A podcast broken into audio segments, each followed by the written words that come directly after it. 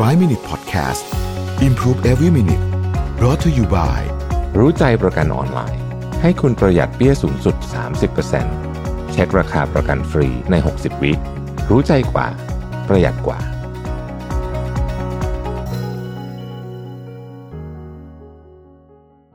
สวัสดีครับ 5 minutes good time นะครับ วันนี้อยากจะชวนทุกคนมาสร้างช่วงเวลาดีๆ ใน 5 นาทีนะครับ กับการ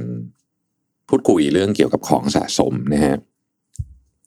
เราก็มูลค่าของมันนะครับเท่านเนี้ยถามมาทำนองว่าเหมือนกับ เราจะคือเป็นคนชอบสะสมของอะไรบางอย่างนะฮะอาจจะอาจจะไม่ได้ลงรายละเอียดแล้วกัน ว่าว่าเป็นอะไรแต่ว่ารู้สึกคือก็รู้สึกเสียดายเงิน แต่ก็รู้สึกว่ามันมันเป็นความสุขทางใจแล้วของบางอย่างก็ไม่ถูกด้วยนะครับ ต้องเรียนว่าจริง ๆ แล้วเนี่ย ในช่วงระยะหลังๆ มาเนี้ยนะฮะของสะสมประเภท เอาแบบว่าหลายคนอาจจะรู้สึกว่าเป็นของฟุ่มเฟือยนะยกตัวอย่างเช่นกระเป๋ากระเป๋าถือของคุณสุภาพสตรีเนี่ยนะครับนาฬิกานะฮะเหล้าหายากนะพวกวิสกี้หายากยากๆอะไรอย่างเงี้ยนะครับรถยนต์นะฮะรถยนต์ที่เป็นรถยนต์สะสมอะรถยนต์มันจะมีรถยนต์หลายประเภทใช่ไหม ภาพเขียนงานอาร์ตทั้งหลายนะครับรวมไปถึงหลังๆนี้จะพูดถึง NFT ด้วยซ้ำเนี่ยนะฮะอันไหนที่เป็น NFT พวกนี้เนี่ยคำถามก็คือว่ามันคือผมเข้าใจว่าท่านที่ถามมาเนี่ยคือคิดว่าถ้าเก็บเงินอยู่ในรูปแบบของของพวกนี้เนี่ย มันพอมันมันจะทำยังไงให้ไม่รู้สึกผิด เออ ก็ต้องบอกอย่างนี้ก่อนว่า ผมคิดว่าของสะสมบางอย่างเนี่ย มันมันก็มันก็ work ดีจริงๆนะฮะยกตัวอย่างเช่นนาฬิกาเนี่ยนาฬิกา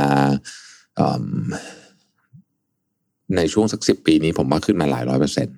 หมายถึงว่ารุ่นที่เขาเล่นกันนะครับ ในการขึ้นมาหลายยกตัวอย่างเช่น Rolex Daytona เนี่ยตอนนี้นี่ทะลุล้านแล้วนะถ้าผมดูราคาล่าสุดไม่ผิด ซึ่งซึ่งมันมาจากแบบก่อนหน้านี้มันราคาถูกนี้เยอะนะฮะนาฬิกาอย่างยี่ห้อ AP อย่างเงี้ยโอ้โหช่วงนี้นี่คือแบบราคาขึ้นเงินอุตลุดดุเดือดมากนะฮะคำถามคือว่าทำไมของพวกนี้มันถึงราคาขึ้นเยอะผมว่าส่วนหนึ่งมันเป็นเพราะว่ามันมี เงินเหลือในระบบเยอะอะคือเงินมันเยอะครับ ตุกปริมาณเงินมันเยอะ เงินมันเยอะมันก็ต้องวิ่งไปที่แอสเซทอะไรบางอย่าง แต่ว่าของพวกนี้เนี่ยมันแตกต่างจากการซื้อหุ้นตรงที่นาฬิกาเราเอามาใส่ได้ หรืออย่างน้อยที่สุดเอามาชื่นชมมาจับได้นะฮะซึ่งนี่แหละมันทำให้มันมีฟังก์ชันอีกฟังก์ชันหนึ่งนอกจากมันจะเป็นตัว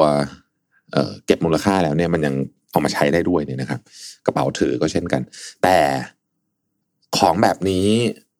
มันดูยากหรือบางทีผลตอบแทนเนี่ย มันน้อยกว่าการไปลงทุนในพวกของที่เป็น financial asset ใช้คำนี้แล้วกันเนาะแต่ว่าก็ไม่เสมอไป คือคนที่เขามองขาดขาดจริง ๆ เนี่ยนะเขาก็สามารถลงทุนแล้วก็ได้ผลตอบแทน เยอะไม่แพ้กับการไปลงทุนใน financial asset ทั่ว ๆ ไปที่เราเคยชินเหมือนกันนะรถยนต์อย่างเงี้ย ก็ก็เล่นยากต้องบอกว่ารถรถยนต์เนี่ยเป็นอะไรที่เล่นยากนะครับ คาดการยากแต่ก็เราก็ไม่ได้กำไรอะไรกันเยอะขนาดนั้นเราพูดตามจริงแล้วนะฮะแล้วมันต้องรอเวลาเยอะ แต่รถยนต์เนี่ย อาจจะในแง่ของความสุขอาจจะให้ได้เยอะที่สุดเพราะมันสามารถเอามาขับได้เลยนะคือมันแบบ มันไม่ใช่แค่ มาจับจับเฉยๆแต่ว่าเอามาขับได้ เอามา เอามาแบบ เออมันอาจจะ เยอะหน่อยเนี่ยนะฮะเพราะฉะนั้นโดยโดยสรุปก็คือว่าถ้าเกิดคิดจะอยู่สายนี้นะฮะถ้าเกิดคิดจะอยู่สายนี้ตามความคิดเห็นของผมเนี่ยก็ต้องคิดว่ามันคือการลงทุนจริงๆนะครับก็ต้องเข้าใจลักษณะของมันเหมือนกับการลงทุนทุกอย่างว่าหนึ่งผลตอบแทนของมันเป็นยังไงนะฮะมันเยอะจริงมันเยอะจริงหรือเปล่าอะไรอย่างเงี้ยสองราคาที่เราเข้าซื้อพวกเนี้ยเออมันอยู่ในสถานการณ์ที่จะขึ้นหรือจะลงดอยหรือยังนะฮะอืม นที่สามคือต้องมองอนาคตด้วยว่าอนาคตของของพวกนี้เนี่ยมันจะได้รับความนิยมเพิ่มขึ้นหรือน้อยลงยังไง ยกตัวอย่างเช่น ถ้าย้อนไปดูพวกของสะสมประเภทนี้เนี่ยนะฮะไอ้ที่มันฮิตสุดเลยในรอบสิบปีเนี่ยนะฮะเอ่อผมเข้าใจว่ามันคือพวกไอ้ rare whiskey อะนะฮะซึ่งคือถ้าคนไม่มีความรู้ก็ก็ก็เล่นไม่ได้เลยนะเพราะมันโอ้โหมันเป็นอีกโลกหนึ่งนะฮะเพราะฉะนั้นผมว่าซื้อได้ลงทุนได้แต่ต้องเข้าใจมากๆ ต้องเข้าใจเนเจอร์ของมันมากๆแล้วต้องดูจังหวะเวลาให้ดีด้วยนะครับ ถามว่ายากกว่าอยากกว่า financial asset ปกติไหมเอ่ออาจจะมีความยากในเชิงของสภาพคล่องในสินทรัพย์บางอย่างนะครับ ยกตัวอย่างเช่นงานอาร์ตอย่างเงี้ยคืองานอาร์ตเนี่ยมันก็คงจะไม่ได้ขายง่ายๆ เหมือนขายหุ้นนะเนาะมันก็จะมีเรื่องของสภาพคล่องเข้ามานะครับ รถยนต์สะสมก็ไม่ได้